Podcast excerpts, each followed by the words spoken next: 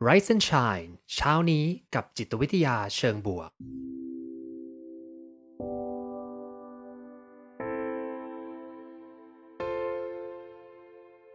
สวัสดีครับ ยินดีต้อนรับเข้าสู่พอดแคสต์เพื่อทุกท่าน อยู่กับผม ภูมิธีรพุทธปิติชัด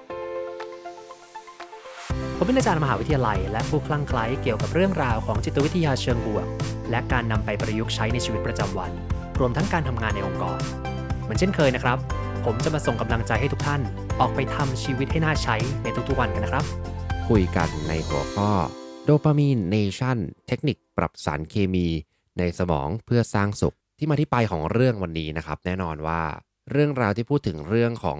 ความสุขแล้วก็ความเจ็บปวดนะ pleasure กับ pain ที่เราเคยคุยกันบ่อยๆนะครับผมเวลาที่มนุษย์เราเนี่ยอยากที่จะมุ่งหน้าไปทำอะไรสักอย่างหนึ่งเนี่ยมันก็จะมี 2 ตัวนะ มี pleasure แล้วก็ pain ใช่ไหมครับทำเพื่อ ความสุขความรู้สึกดี ความสบายกายสบายใจ ความรู้สึกฟินกับอะไรบางอย่าง กับอีกเรื่องหนึ่งคือความเจ็บปวดนะครับ เราก็อยากจะวิ่งหนีความเจ็บปวดทำให้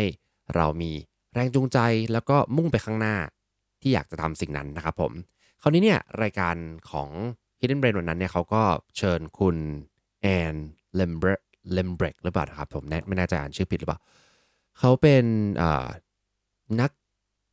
บำบัดนะครับ เป็น psychiatrist แล้วก็รู้สึกว่าจะเป็น neuroscientist ด้วยมั้งก็คือเป็นผู้ที่ศึกษาเรื่องประสาทวิทยานะครับ เพื่อทำความเข้าใจระบบสมองของมนุษย์นี่แหละ แต่ว่าหลักๆ เธอก็จะเป็นนี่แหละ เป็นนักจิตบำบัดนะครับ ก็คือจะมีคนเข้ามาปรึกษาในเรื่องของการเสพติดอะไรบางอย่าง หรือว่าการที่สมมติว่าเนี่ยติดการพนันอะไรอย่างเงี้ยนะไป แล้วก็เต้นการพนันเรื่อย ๆ เสพติดก็มาบำบัดกับเธอนั่นเองนะครับผม ซึ่ง จริงวันก่อนที่ฟังพอดแคสต์เนี่ยแล้วก็บวกกับเมื่อวานนะก็มีการได้เจอพี่เก่งพี่โจนะอยู่กันเช้าแล้วก็ตอนเย็นก็ไปกินข้าวกันต่อดึกดื่นนะ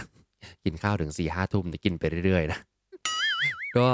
ได้คุยกันหลายเรื่องครับคุยกันเรื่องลอตเตอรี่นะคุยกันเรื่องของ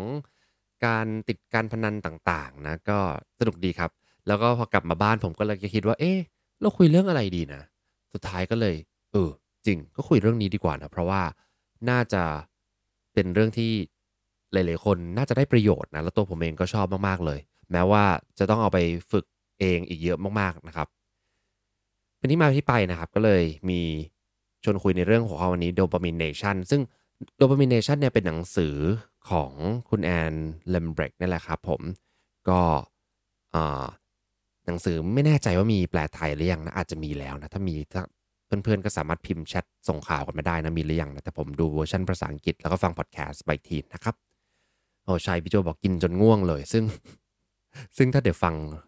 หัวข้อวันนี้แล้วเนี่ย สิ่งที่เราทำไปเนี่ยไม่ใช่เรื่องดีเลย แต่ไม่เป็นไรนะเราก็ได้ได้โดปามีนมาอีกแบบหนึ่งจริง ๆ ห้องพี่โจเนี่ยก็จะเล่าบ่อยเหมือนกันนะครับ เรื่องในเดียกันไนส์เนี่ยเล่าเรื่องของสารเคมีหลาย ๆ อย่างในสมองใช่ไหมครับ แต่วันนี้เราจะมาโฟกัสในหนึ่งเรื่องก็คือเรื่องของสารเคมีที่ชื่อว่า โดปามีนนั่นเองฮะหลายคนก็จะบอกว่าโดปามีนเนี่ยเป็นสารสารของความสุขก็คือเวลาที่เราทำอะไรที่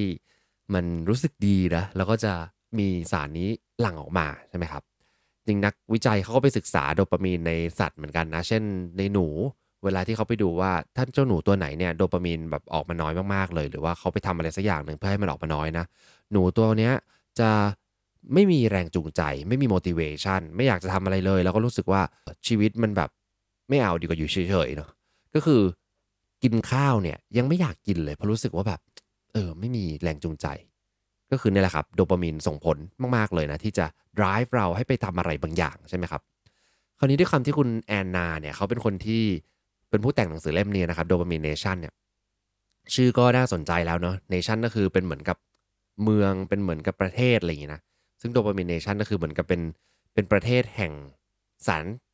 ความสุขอันเนี้ยสารโดปามีนเนี่ยเพราะอะไรนะก็บอกว่าจริง ๆ เวลาที่เรามองการใช้ชีวิตทุกๆวันของเราอะครับ เรามุ่งที่จะแสวงหาไอ้เจ้าสารเคมีตัวนี้แหละเพียงแต่เราไม่ได้ออกไปอย่างตั้งใจนะว่าวันเนี้ยฉันจะไปเพื่อไปหาโดปามีนนะแต่จริงๆการไปใช้ชีวิตในแต่ละวันอะมันก็มีส่วนในการที่จะไปแสวงหาสิ่งนี้ขึ้นมาเพื่อให้สมองถูกกระตุ้น แล้วก็ทำให้เราใช้ชีวิตอย่างมีความสุขในแต่ละวัน แต่สิ่งที่น่าสนใจครับ เธอก็ไปศึกษาต่อนะแล้วก็พบว่า เวลาที่เราผลิตสารโดปามีนเนี่ยเหมือนเวลาที่เราไปทำอะไรแล้วเรารู้สึกดี เช่นสมมติเพื่อนๆไปกินอาหารแสนอร่อยนะ ที่แถวย่านบรรทัดทองสมมตินะแล้วรู้สึกว่าโอ้ดีมากเลยอร่อยฟินมากเลยนะแล้วก็กินกินกินกินกินเข้าไปนะเออแน่นอนโดปามีนก็หลั่งดีมีความสุข หรือเวลาไปทำอะไรเดี๋ยวกินเครื่องดื่มขนมหวานอะไรอย่างนี้นะเอออร่อยอร่อยที่ไหนก็ตามนะครับผมก็ดีโดปามีนก็หลั่ง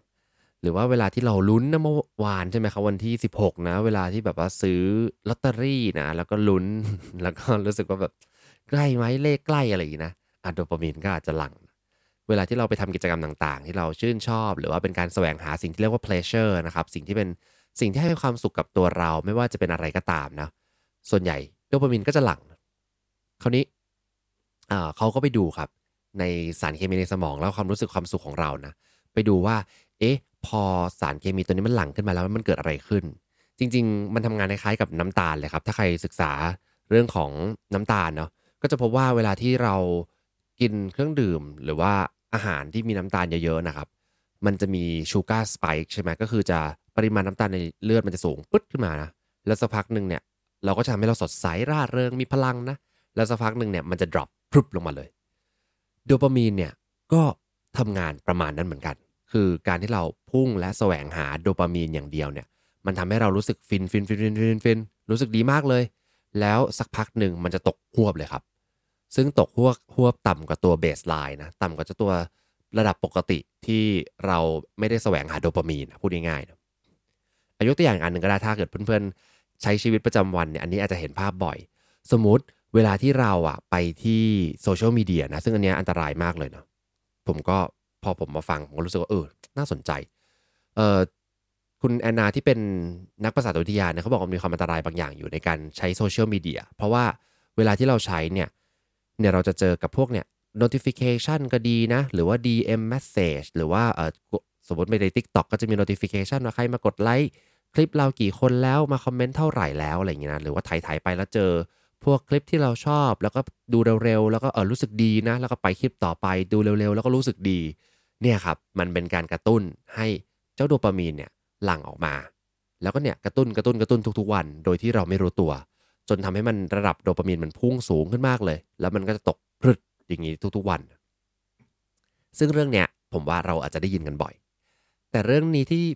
ผมเรื่องหนึ่งที่ผมได้ยินจากคุณแอนนาแล้วรู้สึกว่าเฮ้ยมุมนี้ยังไม่เคยได้ยิน คือเขาเปรียบเทียบเจ้าสารโดปามีนเนี่ยเหมือนกับไม้กระดกครับไม้กระดกก็คือ ให้เพื่อนๆลองจินตนาการนะว่า มันมีไม้กระดกอยู่ในหัวของเราเนาะแล้วไม้กระดกเนี้ยจะเป็นไม้กระดกที่มีสองฝั่งใช่ไหมคือสี่ซอก็คือฝั่งหนึ่งมีคนนั่งทับปุ๊บอันนึงก็จะเด้งปึ้งขึ้นไปนะอีกอันนึงมีคนนั่งทับ อีกอันนึงก็จะเด้งเด้งไปเด้งมาอย่างนี้นะเขาบอกว่าฝั่งหนึ่งอะเป็นฝั่งที่เป็นฝั่งเรียกว่า pleasure คือฝั่งความสุขความรู้สึกดีการไปทำอะไรให้เราฟินๆนะแล้วก็อีกฝั่งหนึ่งเป็นฝั่งเพนคือความเจ็บปวด แน่นอนมนุษย์เราก็อยากจะวิ่งไปหาฝั่งเพลชเชอร์นะฝั่งความรู้สึกดี แล้วก็ลดความเจ็บปวดนะก็คือพยายามจะไม่ให้ไอ้เจ้าไม้กระดกของฝั่งเพนมันลงมา คือถ้ายิ่งกดลงมาก็ยิ่งรู้สึกดีหรือรู้สึกแย่ตามฝั่งนะอาจินตนาการตามนะครับ ในหัวเรานะมีไม้กระดกอยู่ คราวนี้เวลาที่เราเนี่ยไปแสวงหาความสุขด้วยวิธีการต่างๆ ครับ กินอาหารอร่อยก็ดีลุ้นลอตเตอรี่นะไปถ่ายโซเชียลมีเดียหรือว่าไปใช้ชีวิตอะไรก็ตามครับ ที่ทำให้โดปามีนหลั่งมันก็จะเกิดสิ่งที่ เป็นแรงกดในฝั่งไม้กระดกฝั่ง pleasure นะก็คือรู้สึกดีอะเนี่ยก็จะมีตัวเราก็จะกระโดดเข้าไปปึ้ง แล้วก็ไปกดสวิตช์ปุ๊บทำให้ไม้กระดกนั้นมันอีกฝั่งมันพุ่งขึ้นก็คือฝั่งเพนมันลดลงใช่ไหมแต่สิ่งที่น่าสนใจก็คือ ทุกครั้งที่เราใช้ไม้กระดกแห่งความสุขเนี่ยครับ มันกลายเป็นว่าเราได้สะสมหนี้สินแห่งความทุกข์คือหนี้สินของจุดเพนเนี่ยด้านขวาเนี่ยสะสมไว้เรื่อยๆ สมองเราพอมีฝั่งใดฝั่งหนึ่งที่มันถูกกระตุ้นมากเกินไปครับ เราจะพยายามปรับให้มัน balance มากขึ้นเนาะอันนี้ก็คือจะปรับมาเป็นสิ่งที่เรียกว่า homeostasis หมายความว่าร่างกายเราครับ ไม่ชอบอะไรที่มันแบบพุ่งทะยานไป extreme เกินไป เขาจะพยายามปรับให้มันกลับมาอยู่ในจุดสมดุล คือเราเคยคุยกันไปใน Rise & Shine หลายครั้งมากเลยครับ เรื่องของการแสวงหาความสุขหรืออะไรก็ตามนะก็คือ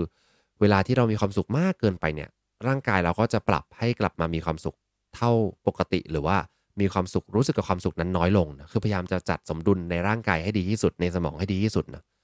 พอทำอย่างเงี้ยครับคุณคุณแอนนาเขาเขาเล่าได้น่ารักมากเลย เขาบอกให้เพื่อนๆลองจินตนาการตามว่าสมมติว่าเราเนี่ยไปแสวงหาสุขกับเรื่องอะไรบางอย่างเร็วๆเนาะเรากดไม้กระดกด้านซ้ายลงไป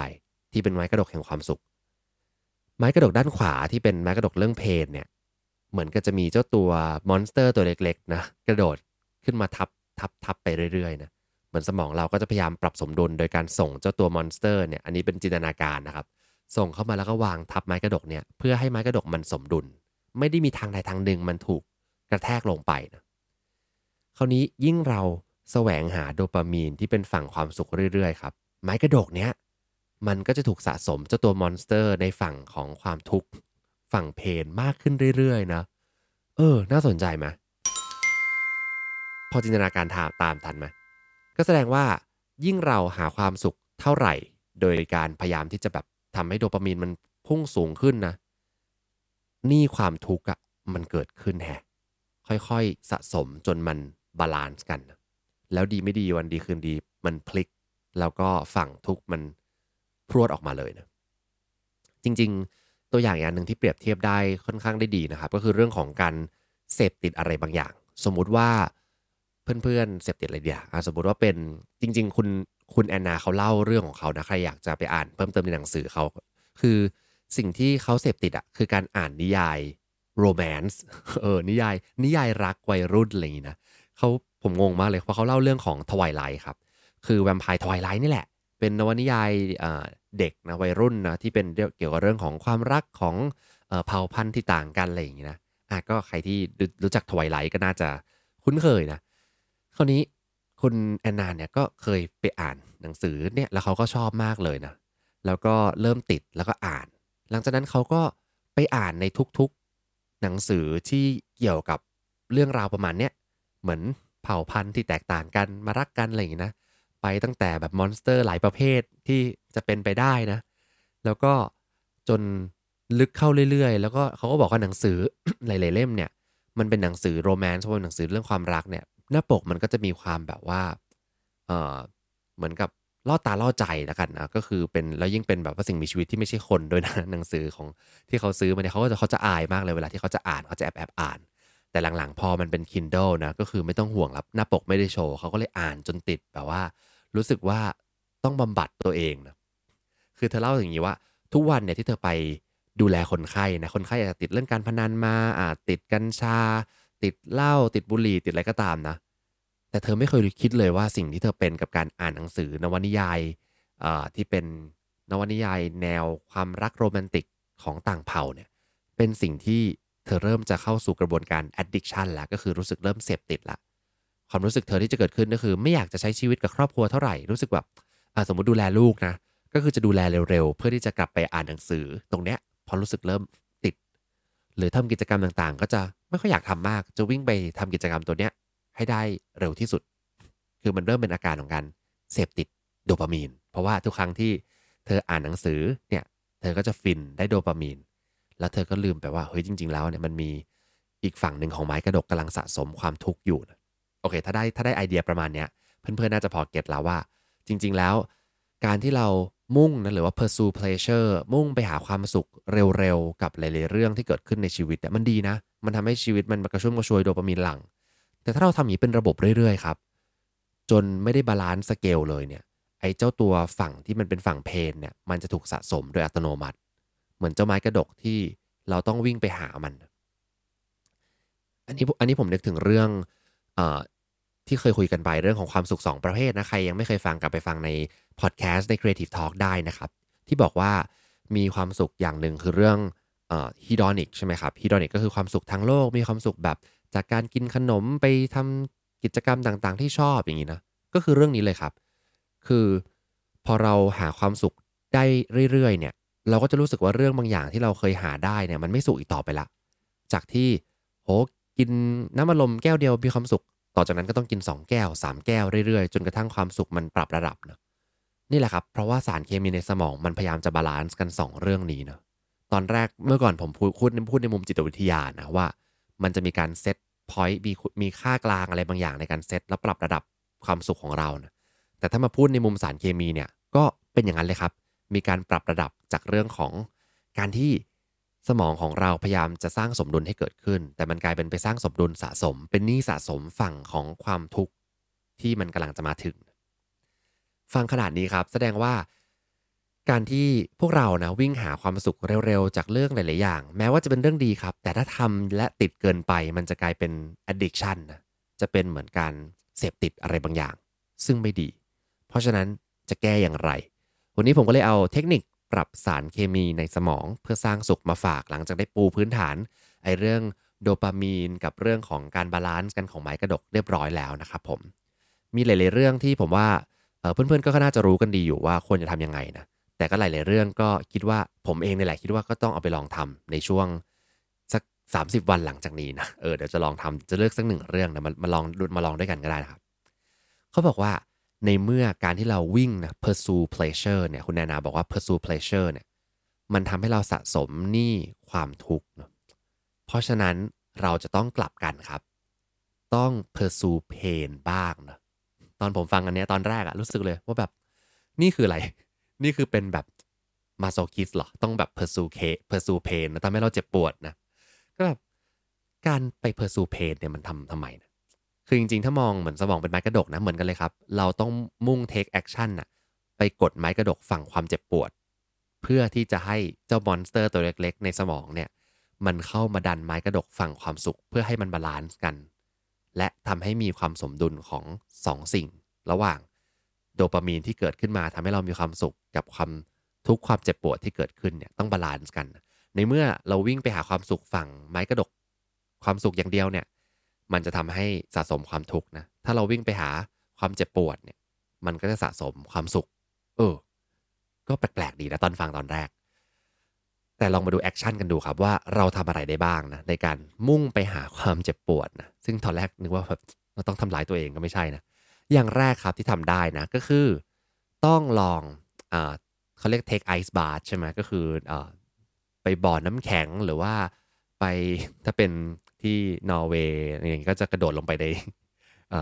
ทะเลสาบนะถ้าใครเคยอ่านหนังสือ Finding Sisu ใช่ไหม เขาก็จะบอกว่าวิธีวิถีชีวิตของคนสแกนดิเนเวียนเนี่ยก็คือต้องมีการไปโดดลงบ่อน้ำแข็ง แม้ว่ามันจะแบบเจ็บปวดมาก แต่ว่ามันเป็นวิถีเขานะซึ่งจริง ๆ แล้วมันมีที่มาที่ไปในสมองของเรานะคืออาจจะไม่ต้องมีบ่อน้ำแข็งก็ได้ครับ อาจจะเป็นอาบน้ำเย็นก็ได้นะสมมติวันนี้ตอนเช้าตื่นมาปุ๊บเปิดน้ำให้เย็นเลยนะแล้วก็อาบน้ำเย็นนะ ซึ่งซึ่งไม่รู้น้ำเย็นหรือเปล่านะบ้านเราก็ร้อนเหลือเกินนะอาจจะเปิดน้ำเย็นได้น้ำร้อนนะก็หรือไม่ก็อาจเอาน้ำแข็งมาเรียง แล้วก็สาดเข้าไปที่ตัวสักครั้งหนึ่งนะอันนี้ก็อาจจะใช้ได้นะไม่รู้เพื่อนๆ เคยทำหรือเปล่าก็สามารถแชร์กันมาได้นะหรือบางทีอ่าถ้าไปพักตามที่ต่างๆ แล้วเขามีพวกอ่าเขาเรียกว่าอะไรอ่างน้ำนะก็ใส่น้ำแข็งเข้าไปแล้วก็ลองจุ่มน้ำแข็งดู อันนี้ก็เป็นวิธีการ pursue pain เพื่อกระตุ้นร่างกายนะทำให้เรารู้สึกว่าปรับระดับในความสารเคมีในสมองเรา อันนี้คือการทำให้ร่างกายเย็นสุดๆ แบบที่ 2 ที่ทำได้ครับ คือทำให้ร่างกายร้อนสุดๆนะร้อนสุดๆ วิธีการหนึ่งเลยก็คือการออกกำลังกายนั่นเองนะการไปออกกำลังกายทำให้ร่างกายร้อนนะการไปอาจไปยกเวทบ้างไปวิ่งบ้าง มันทำให้ร่างกายเจ็บปวดนะทำให้กล้ามเนื้อมันตึงทำให้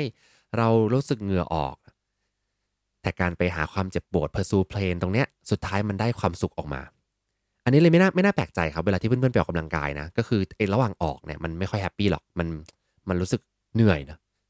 แต่มันจะมีช็อตที่แบบอาบน้ำ relax นะหลังจากออกกำลังกายเสร็จ อันเนี้ยจะฟินฟินนะผมก็ไม่เคยเข้าใจนะว่าทำไมสุดท้ายพอมาฟังทฤษฎีนี้ของเขาแล้วเนี่ยเออเข้าใจมากขึ้นว่าจริง ๆ แล้ว สมองเรากำลังพยายามจะบาลานซ์เจ้าไม้กระดกนี่แหละ เราอุตส่าห์วิ่งออกกำลังกายไปยกเวททำนู่นทำนี่เหงื่อออกนะ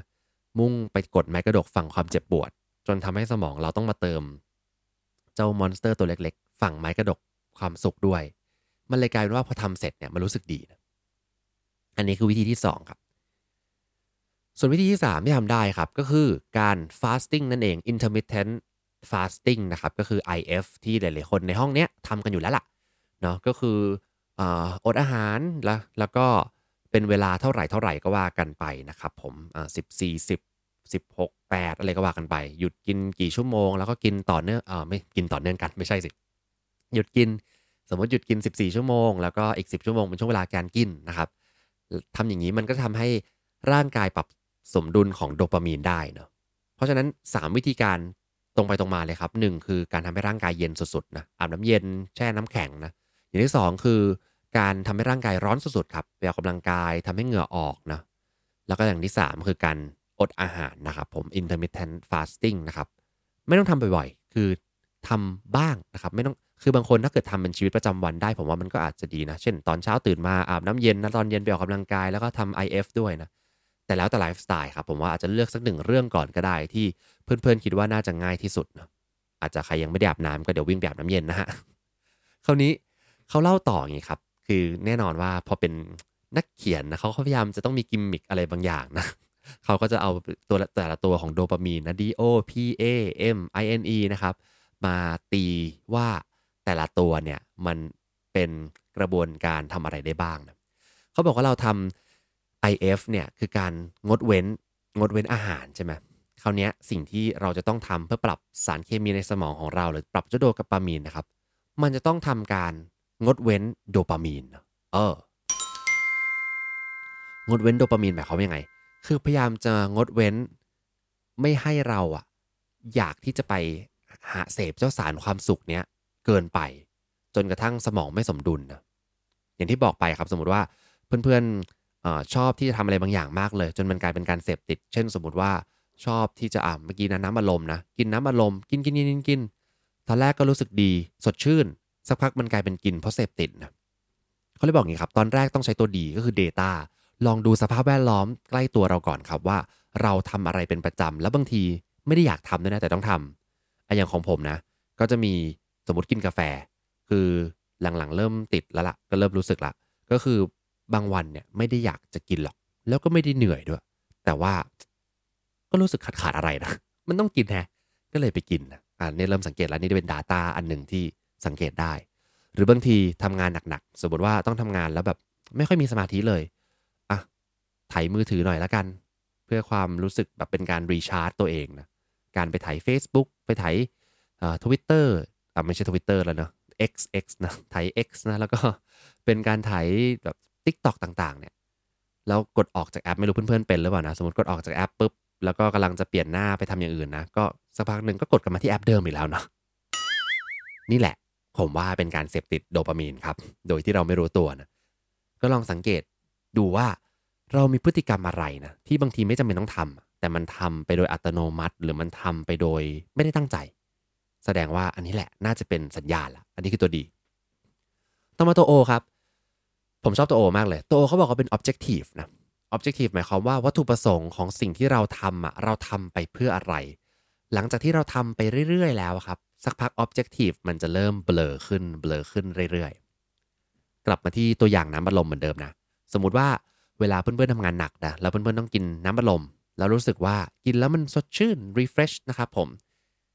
อันเนี้ยวัตถุประสงค์ของการกินน้ำบัลลมตอนนั้นอะคือการทำให้สดชื่น refresh ซึ่งไม่เป็นไรนะแต่พอทำไปเรื่อยๆครับ สิ่งที่จะเกิดขึ้นก็คือ แม้ว่าเพื่อนๆจะไม่ได้มีความรู้สึกไม่สดชื่นนะหรือรู้สึกว่า เออก็ ปกติดีตอนเนี้ย แต่ก็จะกินน้ำบัลลมอยู่ดี จนเราลืมไปแล้วว่าวัตถุประสงค์ของการกินน้ำบัลลมเพื่ออะไร อันนี้มันจะมีการศึกษาเหมือนกันในเรื่องของคนที่เสพติดยาเสพติดก็ดีนะ หรือเอาง่ายๆเลยกัญชาสมมตินะบางคนแบบเสพกัญชาหรือว่าสูบุรี่อะไรเงี้ก็ได้ แรก ๆ วัตถุประสงค์ของการเสพสิ่งเหล่านี้มันอาจจะเป็นการเสพเพื่อทำให้เราอะรู้สึกดี หรือว่ารู้สึกแบบหนีความทุกข์อะไรบางอย่างหรือบางคนบอกว่าไปกินแอลกอฮอล์นะหนีความทุกข์อะไรบางอย่าง รู้สึกดี โอเคละ แต่พอทำไปเรื่อยๆ จนชินนะ มันกลายเป็นว่าวัตถุประสงค์เรื่องการทำให้เราลืมความทุกข์หนีปัญหาความรู้สึกดีเนี่ย มันกลายเป็นว่าเราอะลืมไปแล้วว่านี่คือวัตถุประสงค์ มันกลายเป็นเราทำเพราะความเคยชินเนาะ ซึ่งผมว่าผมเป็นกับบางเรื่องเหมือนกันนะ เนี่ยสมมติถ่ายโซเชียลอะไรอย่างเงี้ยนะ ก็ทำเพราะความเคยชิน จนไม่รู้ว่าเราทำไปทำไมนะ เพราะฉะนั้นลองชวนเพื่อนๆกลับมาตั้งคำถามกับพฤติกรรมที่เราทำในทุกวันครับว่า อะไรเป็นสิ่งที่เราทำเพื่อหาความสุขแบบเร็วๆ เหมือนเรากินหนมจุกจิกอะแล้วเรารู้สึกมีความสุขเร็วๆ กับสิ่งเหล่านั้นนะแล้ววัตถุประสงค์เราคืออะไร ถ้าวัตถุประสงค์เรามันคือการแก้ไขอะไรบางอย่างที่ทำให้เรารู้สึกดีขึ้น แต่ตอนหลังมันกลายเป็นอัตโนมัติไปนะ แล้วมันไม่ได้แก้ไขแล้วนะอาจจะต้องมาทบทวนครับว่าเราจะแก้เรื่องนี้ยังไง ซึ่งก็เลยเป็นที่มาของข้อที่ 3 ตัว P นะครับ ตอนนี้เป็นโดปามีนนะ DOP แล้วนะ ตัว P เนี่ยคือ problems นะ เริ่มที่จะมาระบุแล้วว่า ตอนนี้ปัญหาเราคืออะไรกันแน่เนาะ สิ่งเหล่านี้เป็นปัญหาแล้วแบบพฤติกรรมนี้มันคือแค่เราทำเพราะว่าเราคุ้นเคยหรือว่ามันเริ่มเป็นปัญหา เช่นบางคนทำตัวเนี่ยแหละของคุณคุณแอนนาอ่านหนังสือโรแมนต์นะ ตอนแรกก็ดูแบบไม่มีปัญหาอะไรเลย แต่พอสักพักหนึ่งเริ่มอ่าน เริ่มไม่อยากจะอยู่กับครอบครัว เริ่มอยากจะใช้ชีวิตกับตัวเองเอ่อเป็นที่ปรึกษาเป็นจิตแพทย์เนี่ย บำบัดบำบัดอยู่พอระหว่างรอลูกรอคนไข้อีกกลุ่มหนึ่งเนี่ยก็ใช้เวลาประมาณสองสามนาทีอ่านหนังสืออ่านหนังสือ แล้วก็ทำให้เลทไปนะเนี่ยมันเริ่มเป็นปัญหาละมีเคสหนึ่งที่ผมฟังในพอดแคสต์ที่คุณแอนนาเล่าให้ให้ฟังครับ มีอ่าคนคนหนึ่งที่เข้ามาแล้วก็โอ้เป็นคนที่ดูประสบความสำเร็จมากเลยนะ เป็นคนที่เป็นชายหนุ่มที่ดูแบบ บุคลิกภาพดีอะเรียกอย่างนี้แล้วกันนะบุคลิกภาพดีดูไม่น่าจะมีปัญหาอะไรในชีวิตเรียกอย่างนี้นะ แต่เขาก็มาสารภาพว่าเขาอะติดการพนันครับ ติดการพนันขนาดใดนะก็คือตอนนี้เขากำลังเรียน medical school คือกำลังเรียนเป็นแพทย์อยู่ที่อเมริกา แล้วอยู่ดีๆเนี่ยก็เออเหมือนก็ได้รับมรดกอะไรบางอย่างนะจากที่บ้านเพื่อจะให้มาเรียน medical school เรียนแพทย์ให้จบ จะได้ไม่ต้องมานั่งติดทุนอะไรเนาะก็เลยตั้งใจแล้วว่าเอามรดกตัวเนี้ยมาใช้ แต่ปรากฏว่าพอทำไปทำมาครับ เขาก็ไปติดการพนันอืติดการพนันแล้วก็ รู้สึกว่าเวลาเสียไปแล้วให้กับการพนันก็รู้สึกว่าเฮ้ยเดี๋ยวก็ลงไปเรื่อยๆเดี๋ยวก็จะได้คืนมานะแล้วมันก็ไม่ได้คืนสักทีนะจนกระทั่งเจ้าเงินมรดกเนี่ยครับหมด เงินมรดกหมดไม่พอนะ สุดท้ายก็คือไปกู้มาจากธนาคาร เพื่อจะบอกว่าเออถ้าเกิดว่ากู้ออกมาแล้วลงเต็มที่ได้กลับมาหมด ก็จะแสดงว่าเงินมรดกก็จะกลับมานะก็จะเจ้ากันไป สุดท้ายอันนั้นก็หมดด้วยเนาะก็เลยรู้สึกว่าแบบ ละอายใจมากเลย แล้วก็รู้สึกเครียดก็เลยมาปรึกษาจิตแพทย์อย่างคุณแอนนานั่นเอง นี่แหละ คือบางทีพฤติกรรมที่มันเป็นการเสพสารโดปามีน โดยที่เราไม่รู้ตัวเนี่ยบางทีมันดูไม่มีพิษมีภัยนะแต่ว่าพอทำไปเรื่อยๆ มันอาจจะขยายสเกลใหญ่ขึ้นจนเดือดร้อนตัวเองเดือดร้อนคนอื่นด้วยนะครับ เพราะฉะนั้นก็เนี่ยนะ DOP ลองสังเกต เก็บข้อมูลรอบๆตัวเราครับว่ามีอะไรที่เราทำบ้าง แล้วมีอะไรที่ เราเริ่มมีพฤติกรรมที่มันไม่ค่อยโอเคละ มันเริ่มเดือดร้อนละ วัตถุประสงค์ของการทำคืออะไร แล้วเราวิ่งห่างมาจากวัตถุประสงค์แค่ไหนนะครับ แล้วมันคือเป็นปัญหาหรือเปล่าเนาะหลังจากนี้ครับประมาณ4ี่ห้าตัวที่เหลือเนี่ยมันจะเป็นกระบวนการจัดการละพูดเร็วๆแล้วกันนะหนึ่งก็คือตัว A ใช่ไหมครับโดปาเนี่ยตัว A เนี่ยก็จะเป็นการ abstain พยายามที่จะไม่เอาตัวเองไปทำพฤติกรรมเหล่านั้น เขาบอกว่าเราจะต้องลองดูครับว่าพฤติกรรมเนี้ยเราสามารถหยุด ทำมันประมาณ 30 วันได้หรือเปล่า 1 เดือนนะ 1 เดือนนี้ลองไม่ทำสิ่งเหล่านี้หรือว่าทำให้น้อยๆ ได้ไหม เช่น สมมติเราติดการกินขนมหวานหลังจากกินอาหารข้าวนะ ผมเป็นนะ กินข้าวแล้วก็ต้องกินหวานต่อนะไม่ดีเลยนะถ้าเราบอกว่าโอเค พฤติกรรมนี้จริงๆ ก็ไม่ได้อยากกินขนมหวานหรอก แต่ว่ากินเพราะว่ามันเป็นอัตโนมัติไปละ มันกินแล้วรู้สึกแบบต้องเอาอะไรมาทำให้ปากมันหวานขึ้นนะอะไรอย่างนี้นะ ก็ถือว่าไม่โอเค อาจจะต้องเริ่มที่จะ หยุดพฤติกรรมนี้สมมติ 30 วัน ตั้งธงแล้วเพื่อนๆตั้งธงละสาวันนะแล้วก็ตัว M ครับ ใช้หลักการ mindfulness นะคือมีสติกับสิ่งที่ทำมากขึ้นว่า เออ เราต้องหยุดมาละ แล้วลองสังเกตดูว่าจะหยุดได้ยังไงบ้างนะ วางแผนดูเช่น สมมติไปกินข้าวกับเพื่อนๆเขามีการจะกินขนมหวานต่อเราบอกว่าโอเค เราไม่ไปต่อ หรือว่าเราบอกว่าเราไปต่อแต่เราไม่กินนะอะไรอย่างเงี้ยมีสติมากขึ้นครับ แล้วก็ตัว I คือ insight ครับ insight ก็คือ เขาบอกว่าคนที่ฝึกการไม่ไม่เสพโดปามีนเรื่อยๆนะเหมือนกับเป็นการที่เราไม่พยายามที่จะไม่ไม่ทำในพฤติกรรมนั้นต่อเนื่องกันเรื่อยๆนะเหมือนกับหยุดยั้งพฤติกรรมนั้นต่อเนื่องกันเรื่อยๆเนี่ยเราจะได้อินไซต์อะไรบางอย่าง ถ้าเพื่อนๆที่เคยแบบฟาสติ้งนะหรือเคยเคยทำ IF อย่างนี้นะ เคยทำไปออกกำลังกายตลอดต่อเนื่องนะ มันจะมี ความรู้หรืออินไซต์อะไรบางอย่างที่เกิดขึ้น เช่น สมมุติว่าหยุดกินน้ำตาลไปเลยหลาย ๆ วันนะถ้าเพื่อนๆเคยทำนะแรก ๆ อาจจะรู้สึกไม่ไหวเลยนะ แต่สักพักหนึ่งนะอาจจะได้ไอเดียว่าเอ้ยจริง ๆ แล้วเนี่ย การไม่กินน้ำตาลมันก็ทำให้เรารู้สึกดีแฮะแล้วพอกลับมากินเช่นกลับมากินพวกผลไม้นะจะรู้สึกเลยโอ้โหผลไม้นี่มันหวานมากเลยนะ นี่แหละคืออินไซต์เราจะได้ข้อคิดอะไรบางอย่าง ได้ข้อมูลที่เราไม่เคยได้มาก่อน เราไม่เคยเห็นมาก่อนนั่นเองนะ ปึ้งอะแล้วก็ตัว N นะครับ ตัว N คือ next step นะครับ ลองวางแผนดูว่าเราจะทำอะไรต่อเนื่องได้บ้าง หลังจากที่เราหยุด 30 วันนะ สมมติว่าเราหยุดกินของหวาน 30 วันนะ แล้วก็ลองดูครับว่า ถ้าหยุดแล้วเราจะให้รางวัลตัวเองยังไง เช่นอาจจะหยุดกินของหวาน 30 วัน แต่ให้รางวัลด้วยการไปกินขนมเล็กๆน้อยๆเป็นการฉลองเนาะ อีกวันหนึ่ง แล้วหลังจากนั้นก็พยายามที่จะลดปริมาณ แล้วก็ตัวสุดท้ายตัว E ครับ ตัว E ย่อมาจาก experiment ครับ อันนี้ก็ต้องเป็นการทดลอง ลองผิดลองถูกไปเรื่อยๆนะครับ แล้วก็ลองสังเกตตัวเอง ทั้งหมดทั้งมวลครับที่เล่ามานะ ตัวตัวย่อเนี่ย มันอาจจะดูเยอะแยะไปหมดเลย เพื่อนๆไม่ต้องจำหรอกครับ ผมว่าสิ่งที่ต้องจำอะคือเจ้าภาพไม้กระดกในหัวนะว่าเรามีไม้กระดกฝั่งที่เป็น pleasure กับไม้กระดกฝั่ง pain ครับ ถ้ายิ่งเรามุ่งไปกดไม้กระดกฝั่ง pleasure เยอะๆอะ มันได้ความสุขตอนนั้นจริงนะ มันทำให้เรารู้สึกโอเค ชีวิตดีนะ แต่ร่างกายเราจะสะสม สมองเราจะสะสม เป็นเหมือนกับหนี้ของด้านเพนไว้ในหัวเราครับ แล้วหลังจากนั้นพอไป pursue pleasure เรื่อยๆ มันจะไม่สุขแล้ว แล้วมันจะกลายเป็น addiction มันจะกลายเป็นการเสพติดอะไรบางอย่าง เพราะฉะนั้นชวนเพื่อนๆนะครับ ลองกดไม้กระดกฝั่งเพนด้วย เช่น อาบน้ำเย็นนะไปออกกำลังกายหรือเป็นการทำ IF เพื่อทำให้เราได้รับความเจ็บปวดบางอย่างครับ ไม่ได้เป็น masochist นะ แต่ว่าทำเพื่อให้ร่างกายปรับสมดุลของโดปามีน บางทีไม่ต้องทำตลอดต่อเนื่องครับ แต่มีการปรับระดับบ้าง นานๆ เป็นการ reset ให้มันให้สมองมีระดับสารเคมีที่เหมาะสม แล้วก็ไม่ได้พึ่งพาการเสพโดปามีนเกินไป จากกิจกรรมที่ทำเร็วๆ ได้เกิดความสุขเร็วๆ ไม่ว่าจะเป็นการกินของหวาน การเสพโซเชียลมีเดียการกินดื่มแอลกอฮอล์สูบบุหรี่อะไรก็ตามนะครับ หรือว่าการไปทำกิจกรรมอื่นๆ ที่เพื่อนๆทำแล้วรู้สึกดีเร็วๆแล้วมันกลายเป็นเสพติด อันนี้ก็ต้องระวังนั่นเองนะครับ โอเค น่าจะประมาณนี้นะ วันนี้รู้สึกว่า เอ้ย เล่าแล้วรู้สึกว่าเป็นคอนเทนต์ที่หนักจังเลย ถ้าเพื่อนๆคิดเหมือนกันก็พิมพ์มาได้นะครับว่าคอนเทนต์วันนี้หนักจังเลย แต่สุดท้าย keyword มันก็คือนี่นะ สร้างไม้กระดกให้สมดุลนะครับ ระหว่าง pleasure กับ pain นะหนึ่งพฤติกรรมที่เพื่อนๆอยากจะทำคืออะไร จริงๆ ลองพิมพ์มาในแชทหน่อยนะ ตอนนี้ผมกำลังคิดเหมือนกันว่า เออเราจะปรับพฤติกรรมอะไรบ้างนะ จริงๆ ก็น่าทำ IF เหมือนกันนะ ช่วงนี้รู้สึกกินเยอะมากเลย หลังจากที่ไปลุยกินมากับพี่โจพี่เก่งเมื่อคืน เดี๋ยวต้องอาจจะต้องลองดูว่า สักเท่าไหร่ดี ต้องทำ IF บ้าง หรืออาจจะต้องออกกำลังกายนี่เริ่มออกอยู่แล้วนะ แต่คือตลกมากครับเมื่อวานเนี่ยก็คือผมตอนเย็นประมาณทำงานทั้งวันเลยนะ ถึง6โมง แล้วก็6โมงครึ่งทำงานเสร็จก็พี่ๆเพื่อนๆ อาจารย์เนี่ยเขาจะไปกินข้าวกันที่บรรทัดทองนี่แหละ แล้วผมอะก็เลยบอกว่าแหม่แหม่ผมนัดเทรนเนอร์ไว้ทุ่มหนึ่งผมไม่กินผมก็จะไปกินอ่าไป healthy มากเลยนะก็คือแบบ อ่าเดี๋ยวไปกินอ่าโปรตีน drink เสร็จแล้วก็ไปออกกำลังกายแล้วก็ไปออกกำลังกายมาประมาณชั่วโมงหนึ่งครับชั่วโมงกว่านะถึงสองทุ่มแล้วพี่ๆเขาก็โทรตามบอกว่านี่อยู่ไหนแล้วอยู่ร้านร้านนมนะ ก็โอเคเอาไปกินนมก็ได้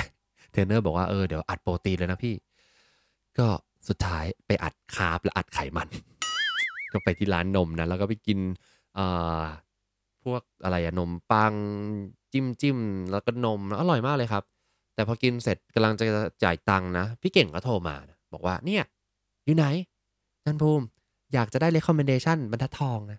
เราก็บอกอ้าวพี่เก่งอยู่บรรทัดทองเหรอ ผมอะ่ะก็อยู่บรรทัดทองเหมือนกัน เจอกันไหมอะเอาเลยก็เลยไปเจอกันนะพอไปถึงไม่ต้องสั่งอะไรนะครับ เพราะว่าพี่โจพี่เก่งเขาได้สั่งอาหารไว้เกินปริมาณจำนวนคนเรียบร้อยแล้ว คือไม่ได้สั่งเผื่อผมด้วยนะ สั่งกันเองอยากกินนะกลายเป็นว่าพอผมไป ก็ ก็อิ่มกันทุกคนอยู่ดีนะเลยคิดว่าถ้าไม่ไปจะเป็นยังไงก็เลยสารพัดเลยนะครับสุกี้ปลาหมึกก๋วยเตี๋ยวขั้วไก่อะไรอย่างนี้นะแล้วก็เราก็ไปกินไอติมกันต่อด้วยนะครับ ทุกคนกลายเป็นว่าผมเนี่ยกินโปรตีนที่เป็นดริงก์แล้วก็กินขนมหวาน หลังจากนั้นก็ไปกินอาหารคาวแล้วก็ไปกินขนมหวานอีกนะ ตอนนี้ยังอิ่มอยู่เลยฮะก็เเดี๋ยวเราคงจะต้องเริ่มทำ IF กันนะครับ ข้อ 2 ออกกำลังกายผมมีละ แต่ข้อ1เดี๋ยวอาบน้ำเย็นนี่ก็น่าสนใจนะ เดี๋ยวจะต้องลองดู แล้วก็ IF นี่ก็นะฮะ อาจจะต้องเริ่มนะ มีคอมเมนต์มาเต็มเลย สวัสดีเดี๋ยวนะครับ สักครู่นะครับ ผมเกิดอะไรขึ้นฮะ โอเคอ่าพี่โจบอกไม่หนักเลยได้แนวทางดี โอเคขอบคุณมากครับอ่าพี่หญิงบอกว่า มัชชิมาปฏิปทาเดินทางสายกลางไม่ตึงไม่หย่อนเกินไปถูกต้องเลยครับ ผม พี่โจบอกนานๆทีอ่า อ๋อได้ข้อคิดช่วยดึงสติ ตอนนี้กำลังสุขนิยมแบบสุดโต่งกินดื่มนอนเล่นมากเกินไปร่างกายประท้วง อืมจริง ผมว่าเรื่องกินนะ อาจจะสังเกตง่าย เพราะว่าร่างกายเรามันบอก แบบไม่ไหวแล้ว อิ่มแล้วรู้สึกไม่โอเคแล้ว แต่เรื่องที่เป็นเรื่องน่ากลัวที่บอก คือเรื่องโซเชียลนี่แหละ บางทีอะมันทำโดยไม่รู้ตัวนะโดยเฉพาะเด็กๆนะเรา seek หาความสุขเร็วๆนะวันคือผมสังเกตตัวเองเลยอะว่าเวลาที่ผมเหนื่อยๆเครียดๆนะ ผมวิ่งหาโซเชียลก่อนเลยเพราะมันจะรู้สึกว่าแบบ เออ สมองได้พัก แล้วก็รู้สึกว่าได้สบายบ้างเวลาเนี่ยเมื่อวานกลับมาเหนื่อยๆนะ นั่งโซฟาแล้วไถ TikTok กันเลย โอเค สบาย อืม ดี อืม สนุกดีนะ โดยที่ไม่รู้ตัวเลยครับ อันตรายนะทำอย่างนี้ไปเรื่อยๆนะ เราจะมุ่งหาสิ่งเนี้ย เป็นเหมือนกับขนมหวานที่ค่อยๆสแน็คไปเรื่อยๆ โดยที่ไม่รู้ตัวเลยว่าเรากำลังสร้างแบบหนี้ของความทุกข์ไว้อยู่ ในสมองเราเนอะโอ้เพราะฉะนั้นจะต้องปรับระดับ ผมพยายามจะหาวิธีการตัด แต่ว่า บางทีพอยุ่งๆมากๆก็ไม่ได้แตะมือถือเหมือนกันอันนี้ก็อาจจะเป็นข้อดีนะ แต่เวลาที่มาดูตัวเองพยายามพยายามจะโฟกัสทำอะไรบางอย่างครับ โฟกัสกับการทำพวกอ่าตัดเตรียมการสอนทำวิจัยอะไรก็ตามนะ มันจะโฟกัสไม่ค่อยได้ เพราะว่ามันรู้สึกว่าตอนนี้กำลังสิ่งที่ทำอะมันเป็น pain แล้วก็จะต้องวิ่งไปหา pleasure วิ่งไปหาเจ้าสิ่งที่มีความสุขในหัวเราเนี่ยจนจนไม่ดีเท่าไหร่นะโอเค นี่ก็เป็น Dopamine Nation นะครับ หนังสือที่ผมว่าถ้าเกิดยังไม่แปลไทยเดี๋ยวมันจะมีนะ แล้วก็น่าสนใจมากๆเลยทีเดียวจากคุณแอนนาเลมบ์คีนะครับเป็นนักประสาทวิทยานะครับผมจริงๆ tagline ของหนังสือก็ดีมากเลยนะ เขาบอกว่า tagline มันคือ finding balance in the age of indulgence นะครับ finding balance in the age of indulgence ก็คือหมายถึงว่าพยายามจะหาสมดุล สมดุลนี้ก็คือเจ้าไม้กระดกนี่แหละ ไม้กระดกระหว่าง pain กับ pleasure เนาะที่เรากดด้าน pleasure เกินไปก็ไม่ดี pain มันก็สะสมไว้นะ แต่เราต้องหาสมดุลให้ได้ในโลกยุคที่มันเป็น indulgent นะยุคที่มันมีความสุขมากๆ รู้สึกว่าหาอะไรมาเสพง่ายๆนะอีกเรื่องหนึ่งนิดหนึ่งลืมพูดเรื่องนี้คือ เขาบอกให้ไปดูสถิติของประเทศที่พัฒนาแล้วเนาะประเทศที่มันหาอะไรสร้างสุขง่ายๆ ของกินดีเลิศมากเลยเมี access สู่สิ่งดีๆเต็มไปหมด จะเป็นประเทศที่อาจจะมีคนที่มีความเครียด มีโรคซึมเศร้า ความรู้สึกหมดกำลังใจในการใช้ชีวิตอะไรต่างๆเนี่ย มีเยอะ เพราะว่านี่แหละเราเสพสิ่งนี้ง่าย ๆ จนบางทีสารเคมีในสมองมันเพี้ยนไปนะเพราะฉะนั้นเรามาปรับบาลานซ์กันนะครับโอเคขอบคุณทุกคนมากเลยนะครับ ที่วันนี้มาฟังนะครับ ดีใจที่เรื่องที่เล่าที่ผมคิดว่ามันหนักอาจจะไม่ได้หนักเกินไปนะถ้าใครมาช้าไปก็สามารถเดี๋ยวกดรีเพลย์ย้อนหลังได้นะครับ หรือว่าเข้าไปฟังใน Creative Talk Podcast นะครับ ขอบคุณที่ติดตาม หากสนใจคอนเทนต์แบบนี้ อย่าลืมกด subscribe ตามช่องทาง podcast ของท่าน และสามารถติดตาม Facebook Group โดย search Rise and Shine เช้านี้กับจิตวิทยาเชิงบวก วันนี้ขอให้ทุกท่านมีความสุข ออกไปทำชีวิตให้น่าใช้ ออกไปตามหา what makes your life worth living กันนะครับ